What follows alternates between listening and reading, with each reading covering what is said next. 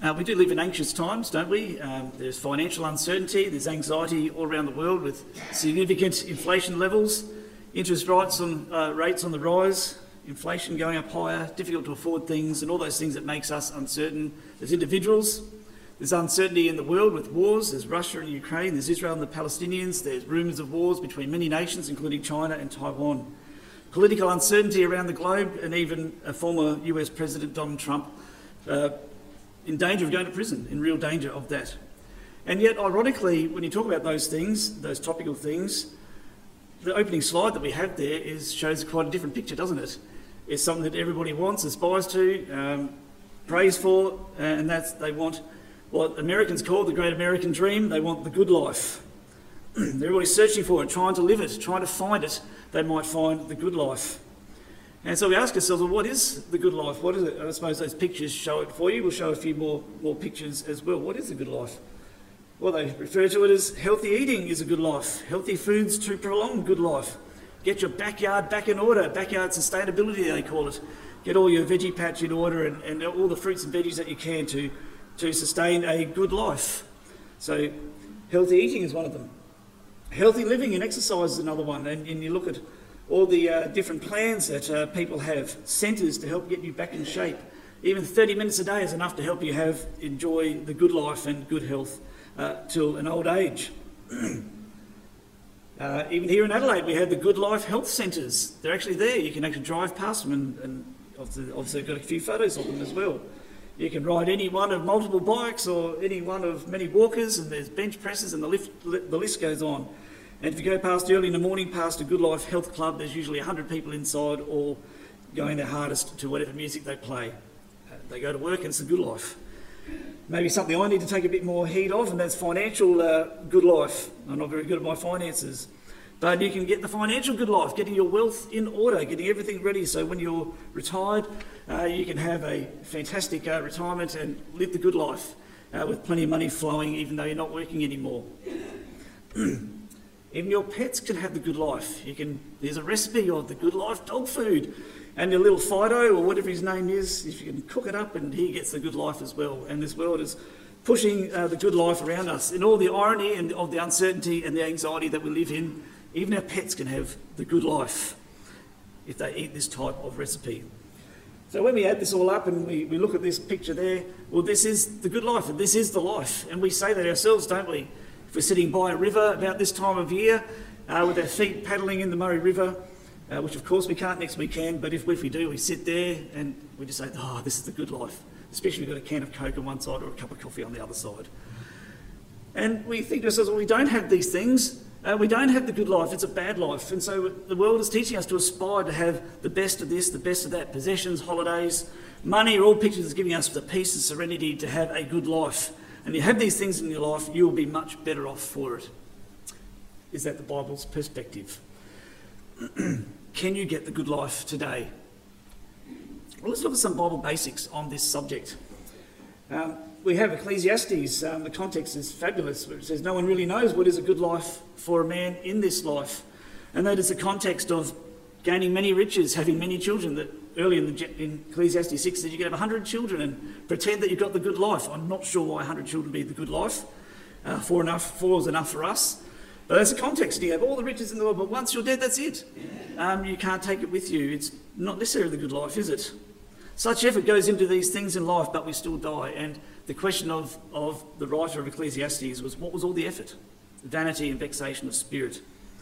Uh, we have in Genesis, we all know Genesis 1, and chapter 3, Adam and Eve had a very good life. Very good. It was great. Uh, they could have had everlasting life, uh, but it didn't work out that way, did it? They sinned when they ate of that wrong fruit. And the consequences we suffer every day. We are afflicted by the consequences of what Adam and Eve did uh, 6,000 years ago. in Exodus, the law of Moses promised long life in the land. And that quote there is in the context of the Ten Commandments. We've all heard the Ten Commandments. And uh, the context of the, this one was a tenth commandment. And the tenth commandment was, uh, Thou shalt not covet. We all break that one. Uh, we all covet. We all want something better. Uh, we all want something greater than next door, or definitely in my case, a, a car that's better than the one before, if it's breaking down all the time.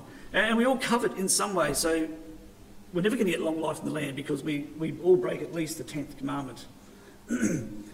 Proverbs says the virtuous woman can provide a good life. And if you go through the list of all those characteristics in Proverbs 31, that's impossible. My wife would get pretty close to that, but it's impossible. It's, it's, a, it's an amazing list. It's difficult to do that. No one gets that. Sorry for any ladies here. Um, but it's impossible because we're all sinners. We all fall short of God's glory. It's impossible to have that, no matter how much you aspire or try to do that. Uh, in Proverbs, that's the ideal. If you can have the ideal, uh, well done. Uh, but generally, doesn't happen that way. Uh, First Peter says, refraining the tongue from evil and guile can provide good days. In First Peter 3 and verse 10. Watching how we speak can provide good days. And that's an excellent prerequisite to having life. But it's only if the hearer is receptive and does it as well. You can say all the nicest things in the world, but if the other person is repeating back to you the opposite, then it's not a good life. Uh, it's horrible to hear those things. And of course, we've also got um, Psalm 128 says that children provide a good life, and happy is the man that has his quiver full of them, lots of them. Maybe he's referring to the hundred that uh, Ecclesiastes was talking about. So children can offer a good life, and they do, and it is fabulous at times. And no offence to the children that are here, but sometimes children can be your hardest trials as well, your biggest difficulties in life as well, especially when they go through the teenage years. And while children may not realise it, sorry, children, uh, but sometimes when you go to bed at night thinking, I had a great day, your, your, parents go to bed chewing off all their fingernails for what's happened that day. And then you move on the next day as well. And so the Bible has um, plenty of lessons there which shows that, well, you don't necessarily get the good life today. Uh, what we have today is as good as what it gets, if you like. But let's develop this a little bit further. In Proverbs chapter 3, which we read tonight, uh, it's fabulous as it is, and thanks, Tim, for reading all of it. Just the first few verses um, we're going to spend a little bit of attention to. There's some godly advice from the Proverbs. God wrote the Bible, it's his advice. It's Solomon writing, and he says in verse 1 My son, forget not my law, but let thine heart keep my commandments.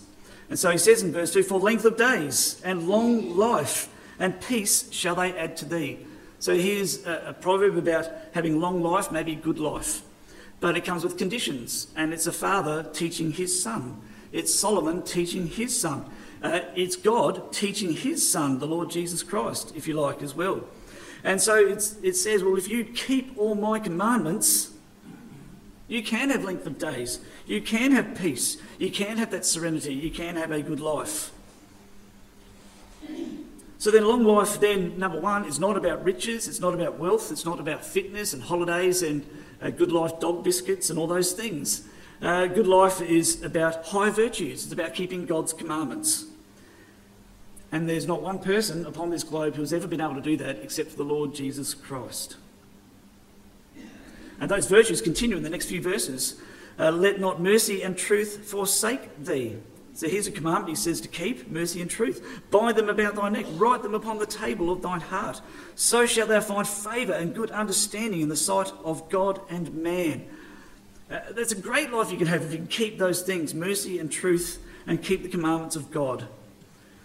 And so, verse 5 and 6 says, Trust in the Lord with all thine heart, lean not to thine own understanding, in all thy ways acknowledge him, and he shall direct thy paths. So, trusting in God is far more important. And so we see biblically, um, quite in a real way, that it is impossible to have that sort of good life that people are striving for today. The Bible is real, there's a reality about it. But as we're going to show as we keep on going, there is a better life to come. Now, if you were to read through the rest of Proverbs chapter 3, it is fabulous. It personifies wisdom. And I've got a lot of highlighting in this chapter which talks about how great God's wisdom is, particularly in the middle of this chapter. But let's just go a bit further on in Proverbs and just give you a few other quotes. So there's our 3, verse 3 and 4 from another translation. Let not steadfast love and faithfulness forsake you. Bind them about your neck. Uh, write them on the tablet of your heart. So deep down here in your heart, that's where they must be. And you will find favour and good success in the sight of God and man. Some more godly advice from the Proverbs. A joyful heart is good medicine, but a crushed spirit dries up the bones. Uh, and that's great medicine, isn't it? And maybe that needs to be taught a bit more in this world in which we live, when there's a lot of anxiety. Proverbs 4, verse 14 to 15 Do not enter the path of the wicked. Do not walk in the way of the evil. Avoid it. Do not go on it. Turn away and, and, and um, from it and pass on. I break that in my own life, and, and I have struggles with that myself. And, and the godly advice is keep away from evil, run away from it, uh, avoid it, don't look at it, and keep away. And we struggle with that one. Uh, Proverbs 21, verse 13 Whoever closes his ear to the cry of the poor will himself call out and not be answered. And so, if we struggle to help those in need, why isn't that help going to come back our way as well? And there's some godly advice from God in, in the Proverbs Whosoever pursues righteousness and kindness will find life, righteousness, and honour. And as you can see, as, as, we're going to go through the night, I mean, if the world was to teach these things, if they were to be legislated in the Australian government or any other government around the world, how much a better world this place would be. It would be a great place to live, and potentially you could have the good life where everybody's respecting each other, everybody's helping each other. There is no wicked, and we're all doing God's commandments. A couple more in Proverbs, because Proverbs is good. Um, a good name is to be chosen rather than great riches, and favour is better than silver or gold. Uh, it's better to be known for something good rather than to have great riches and favour of men for how great you are in that sense. Listen to advice, accept instruction that you may gain wisdom in the future. So listen to God's advice. Listen to his instruction, accept his wisdom. Make it change your life uh, for good. Proverbs 10, verse 4 A slack hand causes poverty, but the hand of the diligent uh, makes rich. So the hand of the diligent helps others, whereas a slack hand uh, causes poverty. So uh, if you're like me and you've got a brown thumb and not a green thumb, well, my veggie patch would die. It, it wouldn't survive. But if, if I was diligent, um, I could do a lot better. And of course, Proverbs 16, verse 32 Whoever is slow to anger is better than the mighty, and he who rules his spirit than he who takes a city. So, better to control your own nature, your own actions, your own thoughts, than someone who's taken a whole city. And you can apply that to any great person in, in the past, Napoleon and, and those sorts of people who were able to conquer cities, Alexander the Great, and so on. Uh, they're not as good as someone who can control their own anger, control their own spirit. They are better than a mighty person. Might have all the strict strategical prowess, have little numbers and defeat larger numbers, but you're not as good as someone who can control one single person who control their own heart. And that's the, the practical advice from Proverbs. And you can go through the Proverbs. There's Proverbs about wisdom, there's Proverbs about fools, there's Proverbs about pride, anger, self control, there's Proverbs about the tongue, about business, about friendships, about home life, and about kindness. And if that list to be given to our Prime Minister here in Australia, I'm not sure what he'll be able to do with that, because politics is politics. And uh, I don't think it would work too well with the Australian populace. But I think we'd all agree how much better would uh, the world be if we lived this, our, our, our own communities, our own council areas, our own states, our own nation, and the world at large, if we could practice a few more of God's principles. And that's God's godly advice.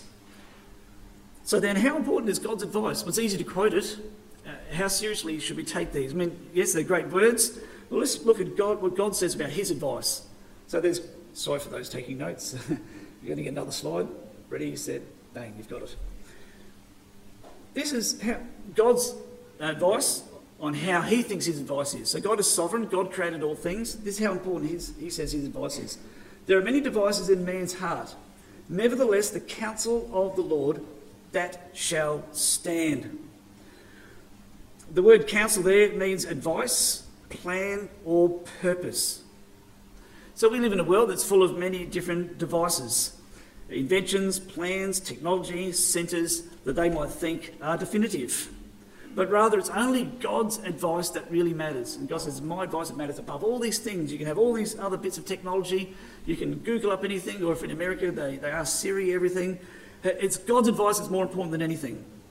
And the word stand there at the end of that verse uh, means to rise or to continue. So it's God's advice will help you to continue in life more than anything else that man can devise. Uh, Proverbs 8, verse 14 says the same thing counsel is mine, it's all God's. No self help book will help you like God's Bible can. Counsel is mine, sound wisdom I am understanding, I have strength. The word sound wisdom there means support or ability. And there's great support in God's word if we take advice to it. And also Proverbs 19 and verse 20. Hear counsel, receive instruction, that thou mayest be wise in thy latter end. So, so it doesn't matter how much knowledge or wisdom or how great of job you might have in life. It doesn't matter how high up the tree that you went in life. uh, in your job. What really matters towards your latter end is how much of this book you got into your brain and how much it affected your life. And I'll say that again, it's very important. As your life gets older, it becomes what's most important is how much this went into our heads and how much we practiced it in life. Because as the previous proverb says, put it around your heart. It's got to be in there, right there in your heart. It's no good just being in the head, it's got to be in the heart because that affects your actions. That's God's advice. That's what God says can help you in some way to have a good life despite all the adversity, all the anxiety, all the stress that is all around it. It's God's wisdom, it's God's advice, God's instruction. It'll make us wise even till the very end of our lives. In other words, you can be like Tutankhamun and you can be buried with all your wealth, uh, with all your wealth, um, but it, it didn't help him, did it? He died at a young age because everybody else wanted his wealth. Uh, you can be like Bill Gates, who founded Microsoft. You might he might be one of the biggest philanthropists in this earth. His inventions are seen in everyday life. It's seen on my computer here. It's seen on everything that's got a computer chip. Everything that's got an operating system or a computer chip in some way has been influenced by him. Has that made us any better? Has it made life any better? Has it made us any wiser, any happier, any wealthier? No. We just become more greedy, more selfish, less helpful to others. We still have trial, we still have anxiety, and we still have stress. So, what is the difference then between man's advice and God's advice? Man who's striving to get that good life and God's advice in the Bible. Man's advice may seem to give a good life now. It may seem to. Uh, and you can walk away happy from a fitness centre. Uh, you can walk away happy when your dog eats his good life biscuits and, he, and, he's, and he's a happy chappy. Uh, it, there might be happy times in life, and, and, and it's good to have those moments where we can laugh and enjoy people's company. But God's advice gives realism to life now and a better life tomorrow. Because in the end, as much as man might strive to have a good life, there are still wars, there are still anxieties, there's still stress. There is no such thing as a good life. A better time is coming. And God will set up a far better place upon this earth uh, one day, and we believe as Christadelphians that day is coming soon. We can't wait for it. We live and breathe for that day. So the realism, realism to life now is about being content with what we have. Serve God the best we can, the God of all things, the God who has made all things, the God who sustains all things. That when He sends His Son, Jesus Christ, to the earth, we may be a part of that future. So the realism to this life is that it's not always easy. And God's advice is that, well, trial is something that, that is helpful in life. Uh, it molds our characters, it benefits us, and it also benefits others. And so 1 Peter 1 verse 7 says that the trial of your faith being much more precious than of gold that perisheth, though it be tried with fire, might be found unto praise and honour and glory at the appearing of Jesus Christ. And so while the world searches for the good life, uh, we know that the good life is coming, and every day we're being matured by the trials that come our way. Uh, completely out of context is the Job quote, but the same principle nonetheless when Job said, But he knoweth the way that I take, when he hath tried me, I shall come forth as gold. Job said that quite arrogantly, of course, but it's the same principle. Uh, that when we are tried, uh, we can come forth as gold, as it removes all the impurities uh, that afflicts us every day in our life. Now, we don't want to finish on a negative note, of course. Uh, we'd like to finish by spending some time uh, that we have left on some of God's advice. And if utilised, this earth would be a much better place for all the peoples on it if they practiced it. There are many surveys about Bible quotes. Um, you can actually Google it. It's quite fabulous to Google it and have some fun. And uh, there are many surveys that have been done. Um, surveys about what's the top five quotes about friendship in the Bible, what's the top 10 quotes about comfort in the Bible, what's the top 20 inspiring quotes in the Bible, and you can do that. Now, one of those surveys, um, which I looked at about 10 years ago now, was what was one of the top 10 quotes that could give us a good life today? And, and there was a, a survey that actually did that.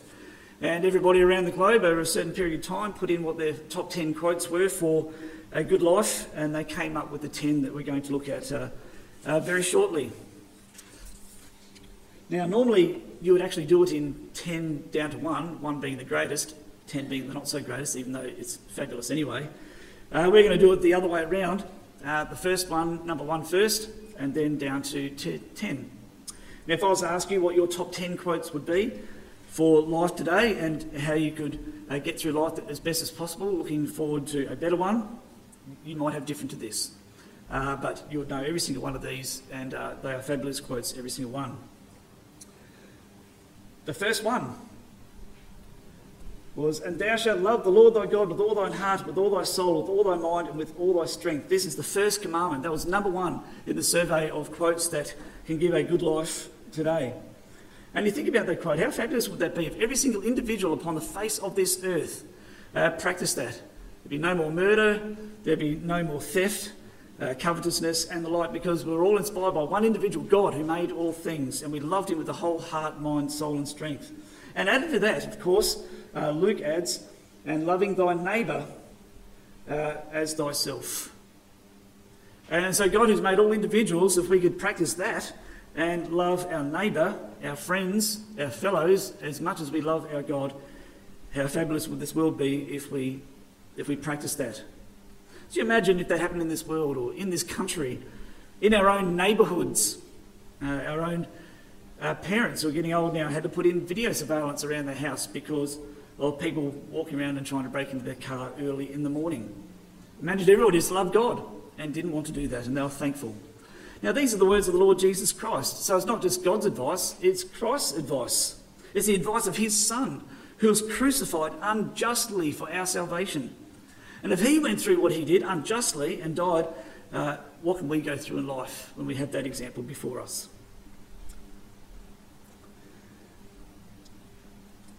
My number two wouldn't have been this one, but um, this is the number two. Um, a great quote from Matthew 4, verse 4, where Christ said, Man shall not live by bread alone, but by every word that proceeds out of the mouth of God. And that's the words of the Lord Jesus Christ as well.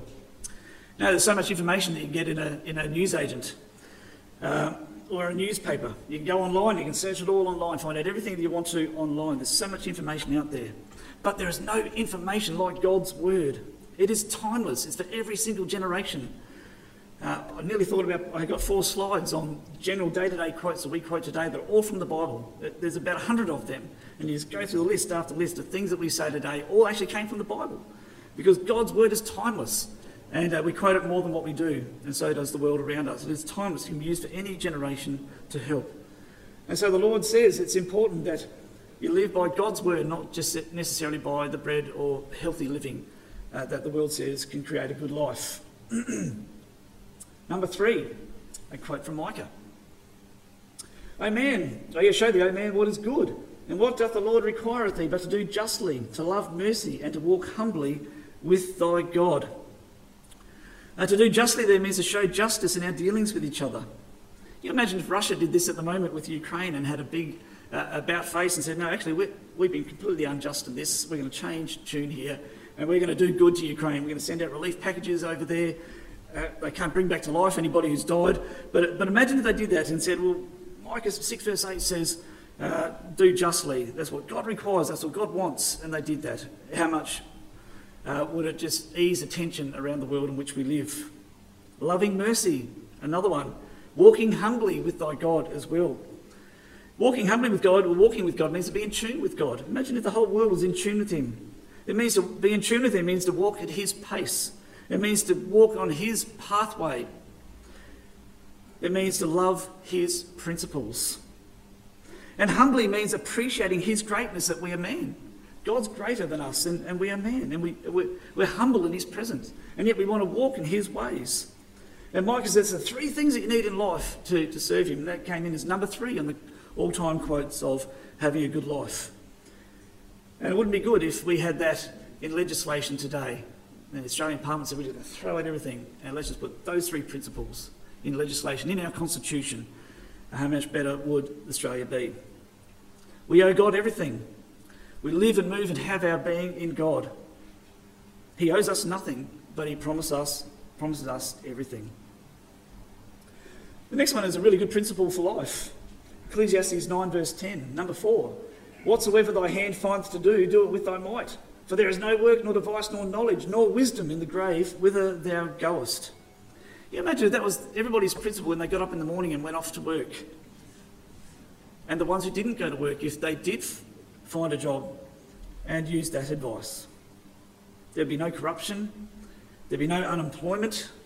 There'd be no theft, stealing, no breaking into shops and people's homes.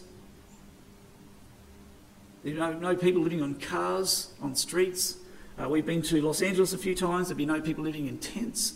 You can go, you can walk through the streets of Hollywood, and it's like a tent city. People living in tents in one of the richest places in the world. There'd be no dole system, no crime at late at night. Everybody would be working, and everybody would be working diligently and giving their boss even more, just the eight hours that is required. Imagine if we did that. Imagine if teenagers did that when they were asked to clean their rooms. and many other things as well. I'll get to it one day, but the principle of Ecclesiastes, I'll do it straight away and put in every bit of effort that I can. Okay. Number five, this is fabulous. And this is actually quoted by the world many times over. Uh, Therefore, all things whatsoever you do, uh, you would that men should do to you, do ye even so to them. For this is the law and the prophets. So, so the Lord Jesus Christ speaking here said, It is said in time past. I'm going to repeat it again so you don't miss out the point. Whatever you want people to do to you, do it back to them, reciprocate back to them as well. Uh, we teach this to our children from a very young age, don't we? Uh, we teach our children to be nice to other children, and they'll be nice back. Uh, we teach it uh, as we get older as well. And if we did that, there'd be no more bullying. There'd be more respect amongst countries and even amongst neighbours and even amongst families and, and amongst children. Whatever you want done to you, do it back to them as well. That came in number five uh, in the list of all time quotes for living a good life. And how good would life be if we all just had that principle? We'd all be doing good uh, to each other. Uh, among the same principle, of course, is, is this one in Acts, which is a fabulous quote, where it's Paul saying, I have showed you all things, how that so labouring you ought to support the weak. And to remember the words of the Lord Jesus, how he said, It is more blessed to give than to receive. And you'll actually not find that quote in the Gospels. Uh, the principle is there, but you'll actually not find that quote word for word. It's something that Christ must have told Paul at some stage. And Paul said that to the Ephesian ecclesia, where he was at in, in, uh, sorry, in, in Acts chapter 20. It's more blessed to give than to receive. Now, we have many philanthropists in this world. Bill Gates, which I quoted earlier. Uh, there's many others uh, uh as well that we have even in, in Australia as well. Um, many people who have lots of money and, and give money out. Um, a lot of the reason they do that is because it saves them taxes as well, but that, that's another side issue, of course, isn't it? And, but is selfishness any less in this world because of it? Know, the more money that gets handed out by government, the more people want, isn't it? It, it we give handouts in Australia, and the, the, next day the newspaper clipping says that well, that was not enough. Well, there was another group of people that missed out. You know, we have particular days here in Australia and all around the world in order for, to, for people to show thankfulness. We have days like Father's Days and we had Mother's Days just to tell people to be thankful. Just one day a year, you can be thankful to your father or to your mother. Imagine if every day was like that, and that's what Paul is saying. It is more blessed to give than to receive. And imagine if that spirit was there every, in every city around the world, in every community. You'd be receiving more presents than what you give out. There'd be no more unthankfulness, no more, unselfish, uh, no more selfishness. Everybody would be content and giving at the same time. They came in as number six. Number seven. This would have been higher in my list, but it came in as number seven. Seek ye first the kingdom of God and his righteousness, and all these things shall be added unto you. And the context of all these things is, is, is all the, the mundane things of life. If you have your focus on the kingdom and God's righteousness, God will sort out the rest. You don't have to be anxious for what, uh, for, for what your needs are in life. God will supply. This is the hope of every Christadelphian. We all hope for this. It inspires us, it motivates us, uh, it challenges us, uh, it gives us vision for the future. That's why we're here tonight. God has a plan for the earth. We want to be part of it.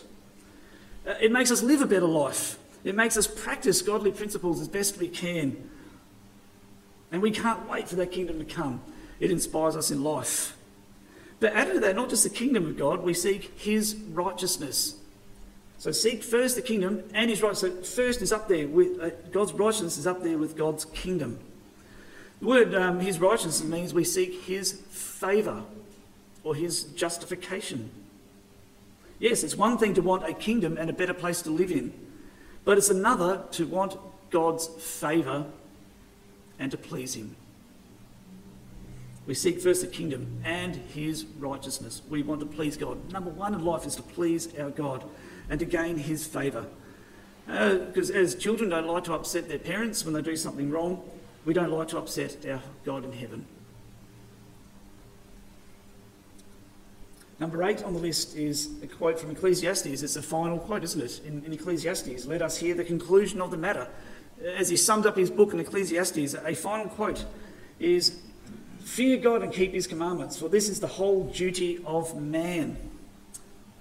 Our whole duty, according to Solomon, is this keep God's commandments. And some of those commandments we've seen tonight, haven't we? Some of those principles in Proverbs that we've seen about truth and justice and mercy, and some of those other, uh, the first seven top quotes that we've seen. Now, it's God's counsel, it's His advice, it's His wisdom. Now, today we have so many laws and jurisdictions. You get out the Australian Constitution and it's so thick, it's not funny. And you need another book, even thicker, to be able to understand the Constitution. And we have so much red tape and fees in councils uh, because of corruption. Imagine a world that just did everything God's way. And one day that's going to happen. Everything is going to be done God's way and everybody keeping God's commandment. That's the whole conclusion of the matter. And we're going to live shortly in a world where everybody does that. Imagine if it was like that today. This one here never made it to my top 10 list, but it's in the top 10 list and, and I'm glad it's there. It's a quote in Philippians uh, 4 and verse 8, where it says, Finally, brethren, whatsoever things are true, whatsoever things are honest, whatsoever things are just, whatsoever things are pure, whatsoever things are lovely, whatsoever things are of good report, if there be any virtue, if there be any praise, think on these things. The word think right at the end there in Philippians 4, verse 8, is a Greek word logizomai, which we get the word logic from. It actually means to take an inventory, to estimate, or to conclude how does that make sense? How do we estimate these things or conclude these things? Well, another writer actually says it actually means to, to take a stamp upon those things. Therefore, what it means is every time we make a decision or every time we, we make a thought, we need to go back and stamp off whether it was according to this list. So we get to the end of the day and uh, we might have had some difficult decisions to make. Can we stamp off did I do everything that was truthful today? Did I do everything that was honourable today? Did I do everything that was equitable today? Was it pure? Was it friendly? That's the word, the word lovely there means friendly. Well, if it wasn't, then change. You know, the opposite to those things are uh, was it truthful? Well, that's compared to being a lie or dishonest. Was I dishonest today? Was it honourable what I did today, or as compared to being corrupt? Was I corrupt and took a bit on the side and ripped someone off? Was it equitable compared to being unjust, where the balances far more weight in my favour than someone else's? Was it pure, or did you do it with the wrong motive? Was it friendly, or was it done out of spite? You know, imagine if we all thought that way and we could all stamp off at the end of the day that we did those things that way, and how much of a better world it would be. Can you imagine if NATO or even our local council got together and took an inventory of the day's efforts and all their thinking, all their decisions they made and said, yep, we can stamp off Philippians 4 verse 8, we did it all that way. And we know that's impossible, don't we? Because we struggle in our own, very own lives to do it as well. But how much more of a pleasure would this world be to live in if we all practiced those things and then stamp them off because we, we did it? Number 10. This would have been my second, by the way. But I'm glad it made it to number 10, and it's quite pertinent, really, that it does finish off the top 10 in some ways. Uh, for even hereunto were you called, because Christ also suffered for us, leaving us an example that you should follow his steps. Now, we follow Christ's steps. That's our motivation, that's our goal. We have a vision in front of us, and we follow the one uh, who we want to be there with, the Lord Jesus Christ. And we follow him as if we're actually walking behind him, walking in his very own feet where he stood and where he walked. And what it means, in other words, our life should be a resemblance or the closest imitation to the Lord Jesus Christ. And then the following verses of Peter actually tell you what they were, and which I don't have on the screen, but it says, we know that, especially those who've been heritage, where it says, Who did no sin, neither was guile found in his mouth. who, when he was reviled, reviled not again. When he suffered, he threatened not, but committed himself to him that judgeth righteously, gave his whole commitment uh, in his life to his God, despite the, the difficulties and being crucified completely unjustly uh, before men. You know, there's so, so much litigation today, isn't there? I read once many years ago that someone tried to sue McDonald's in Sydney because as they walked past McDonald's on the pavement, they slipped on an ice cream. That ice cream was dropped by another patron's child. It wasn't McDonald's fault, it was someone else's fault, but McDonald's got sued for it. And that just happens time and time again. Uh, in America, when, you, when you're over there, you see billboards up there of lawyers offering uh, their support uh, that you can be financially gained for anything that you've been wronged for in life. And all through Los Angeles, billboards everywhere. It's absolutely amazing in this litigious society we live. But imagine if we followed in Christ's steps, who had every litigious reason to complain about what was given him. And he did no sin. There was no guile found in his mouth. And that made the top 10 of principles, if we could live by, could have a good life. And of course, that's conditional upon everybody else doing it. And that doesn't happen, does it? And that's why we as Christadelphians look forward to a far greater world uh, coming soon when Jesus Christ does return back to this earth. And you would agree with me that this world does need changing. We do need a breath of fresh air. We do need godly principles practiced on this earth. And that day is coming soon. Uh, may these quotes and many more, maybe you can share with me afterwards some more quotes that you would add to your top 10 or make it top 20, there's so many. Uh, let's take to heart these things and make sure that we practice them now, share it to those around us. Uh, these quotes and many more are the advice of the God of heaven who made everything. He promises a far better life to come if we practice these things. If the world did, every government, every politician, everything constituted in this world would be, it would be a far different place. Let's practice what we can today do what we can today. Let's, every individual, take to heart God's advice and prepare for his kingdom and glory.